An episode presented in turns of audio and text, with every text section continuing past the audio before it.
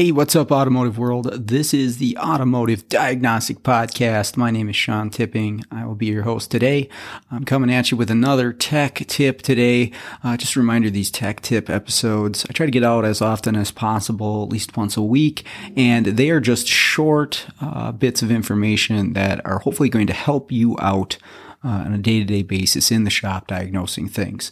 Um, today, what I wanted to talk about was aftermarket devices that have been installed on vehicles that end up in one way or another causing a communication issue, uh, whether it be small or major. Um, I've run into a string of these recently, and they all happen to be on General Motors vehicles. Actually, they're all General Motors trucks or SUVs.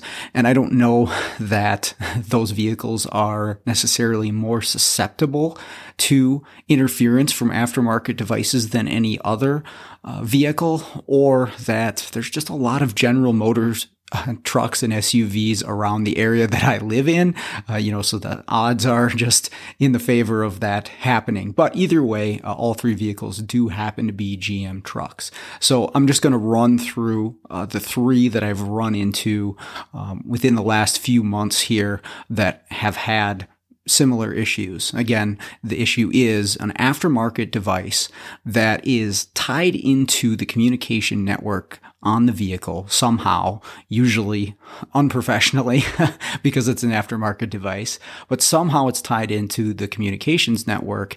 And the reason that I'm looking at these vehicles is because they have a network problem. They have a communications issue between different modules on the vehicle or even the scan tool or the vehicle. Um, in some cases, completely disabling the vehicle. And the problem is the aftermarket device. That is what's actually taking down the network, not allowing the other modules on that network to communicate like they're supposed to, or not letting the scan tool that you're using uh, be able to talk to these modules.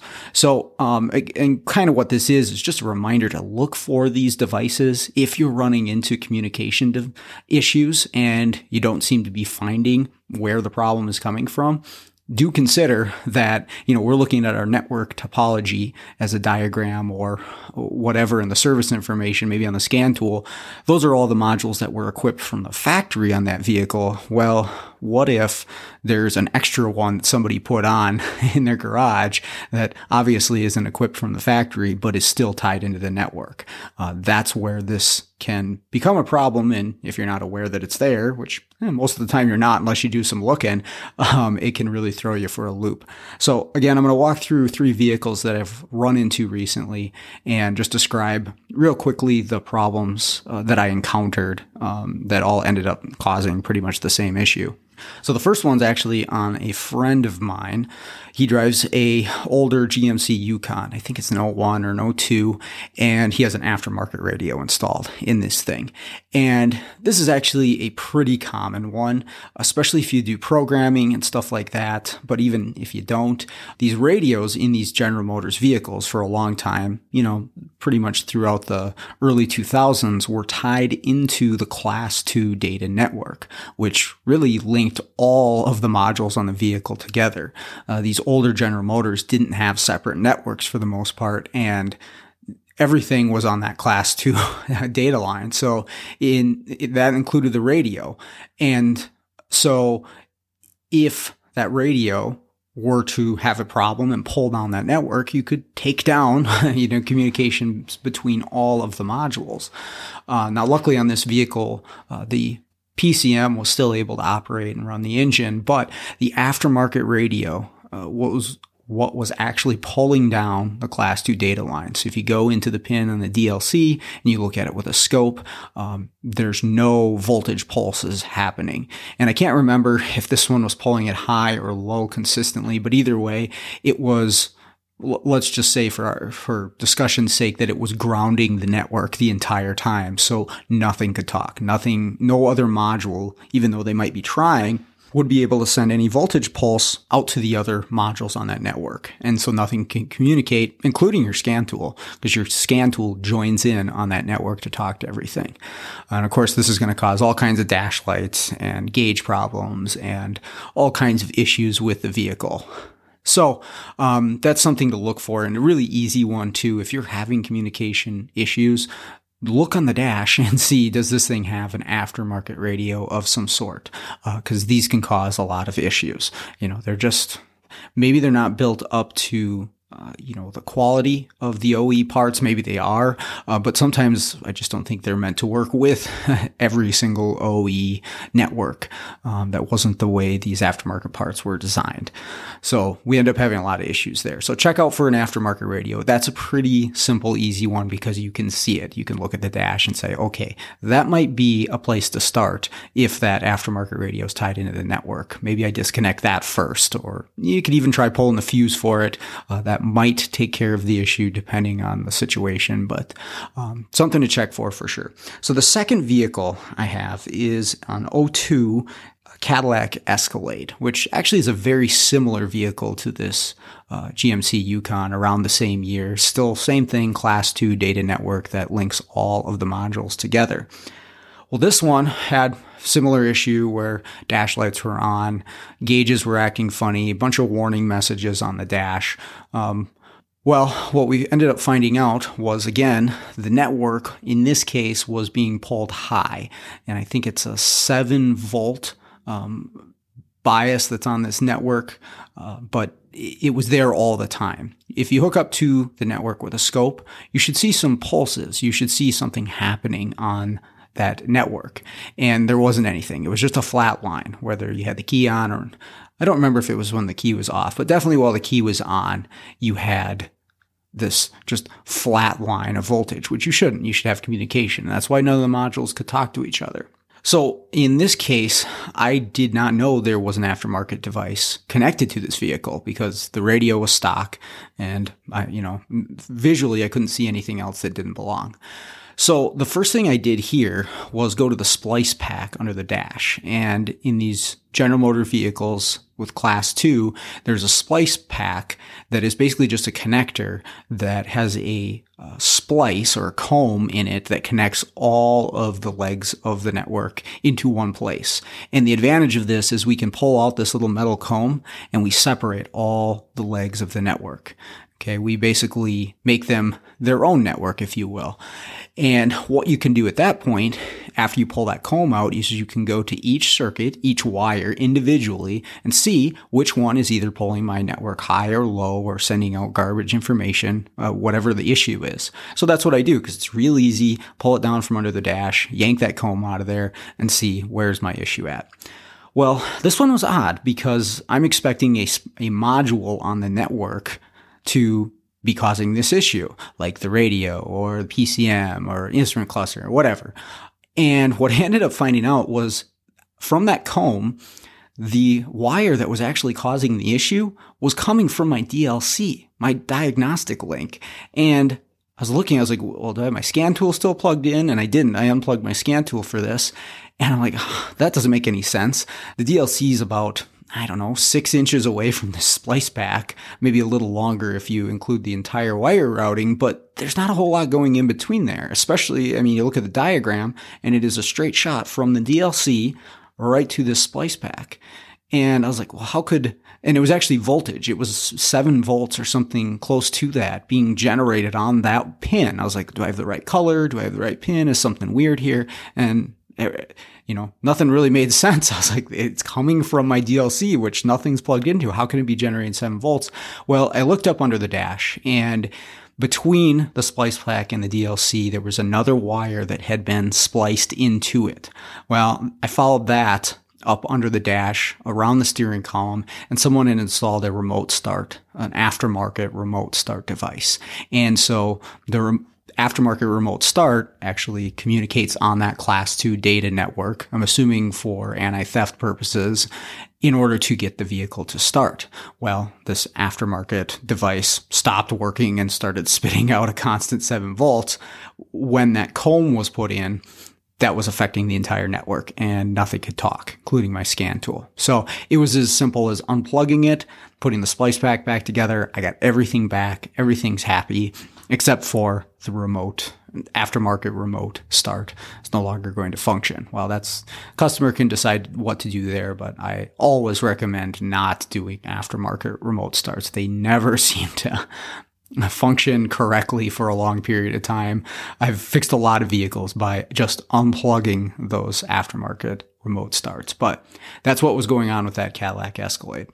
My final one was a little weird, and I guess I can't say 100% that I fixed this one, but I'm pretty confident just based on the time frame that I'm dealing with here. So this was a 2009 Chevy Traverse SUV, and this is a transmission shop that I do a lot of work with. And they had called me in because they kept getting communication codes in this vehicle, and a lot of them pertain to the TCM, transmission control module. And they ended up replacing the TCM with a genuine GM part and they actually had me come in and program it. They didn't tell me about all this at the time, but they just said, Hey, can you come reprogram this TCM for us? And I did. Well, they kept getting uh, communication codes for this TCM. And later to find out there were some other codes in there as well, but the reoccurring one definitely was multiple modules saying I can't talk with the TCM for some reason. Well, it was really intermittent. This was not a consistent problem. And so they call me back in after they replaced this TCM. They're still getting these codes. They say, hey, can you check this out? And I could never get this thing to act up. I actually went three different times and checked this thing because, you know, it was a consistent problem, but intermittent enough that it never happened in the shop. And I went through and I did a very thorough visual inspection of the harnesses and the connectors. And we found the ABS connector. There was something a little funny about the latch on it. And we messed around with that. And I was checking pin fit and I'm looking at all these things that I can't find anything wrong with this network. You know, I scoped the network and ohm checked the network and all, you know, run through all the different tests that I can, and I can never get a fault to occur in this thing. Now, I was able to record the codes that were in there, and like they said, there was some TCM communication codes, but there were other communication codes as well. Um, but I could never duplicate it. So I'm like, sorry, guys, you know, uh, there's nothing visual that I can see, and I've, I've really gone over this with a fine tooth comb as much as I can. And I, I, can't give you an answer. I can't tell you you need to replace a specific part. It's gotta be it's got to be happening. And again, I think I, I did this about three times, and I, I, hate recommending anything if I can't confirm it. If I can't verify the concern, how am I going to verify the fix? You know, I just, I don't like putting my name on something like that. But here's the thing. The last time I was there, I'm looking at this thing and I see in the cup holder on, on this Traverse that they had one of these little uh, OBD2 style plugins for an insurance company. And this is just something that plugs into the DLC and it reports or saves data for the insurance company.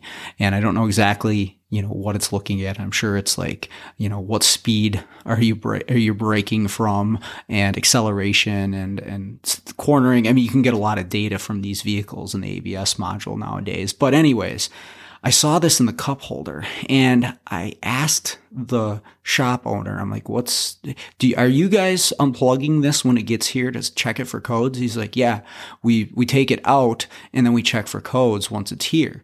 And when I was coming to look at this thing, you know, they had gotten the vehicle back in because the customer's having issues with it.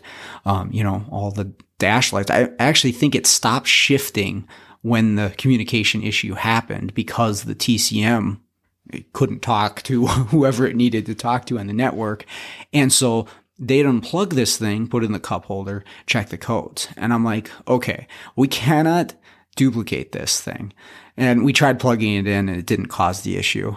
But I was like, we can't duplicate this thing. I was like, tell the customer and hopefully they're understanding with you. And they were. It's like, tell the customer to not plug this thing in, leave it in the cup holder and go drive this thing. And that was back in early August. And it is right now October 11th. And I have not heard back about this car yet. I actually did ask them while I was there. They hadn't heard back about it either. And so again, I can't 100% prove it. and we checked it with it plugged in and we weren't able to get it to happen. But I mean, again, just based on the time alone, I'm guessing that this thing was causing some network problems. And it really is a guess. I cannot say that for sure because who knows? Maybe the customer just got pissed off and went to another shop. that's, that's always a possibility when we don't see these com- things come back. But my point is here is not that we 100% fix that car. I hope we did. I think we did. but um, there's a lot of aftermarket devices that people could be plugging into their OBD2 connector that could be causing issues on the network. And that's why it's important to ask the customer uh, all the questions that you can, especially if you're having a network communications issue, is you may want to ask them, do you have anything plugged in here? Maybe it's some sort of tracking device for a fleet vehicle. Or I even know people that have that on their kids' cars so they can track where they go. Maybe it's an insurance device. Maybe it's some sort of code reader, um, data logger. Who knows? There's, there's uh, hundreds of different devices that are, can be plugged into that OBD2 port. But I would think as a technician, especially if Dealing with one of these issues, it's something I definitely want to know. So you can kind of add that to your checklist of questions that you're going to ask customer. But hopefully you found that information useful. Uh, I guess the big picture here is just to check for aftermarket devices on networks if you're having weird issues and you might find your fix. But that's it for today. Thanks for listening and let's get out there, start fixing the world one car at a time.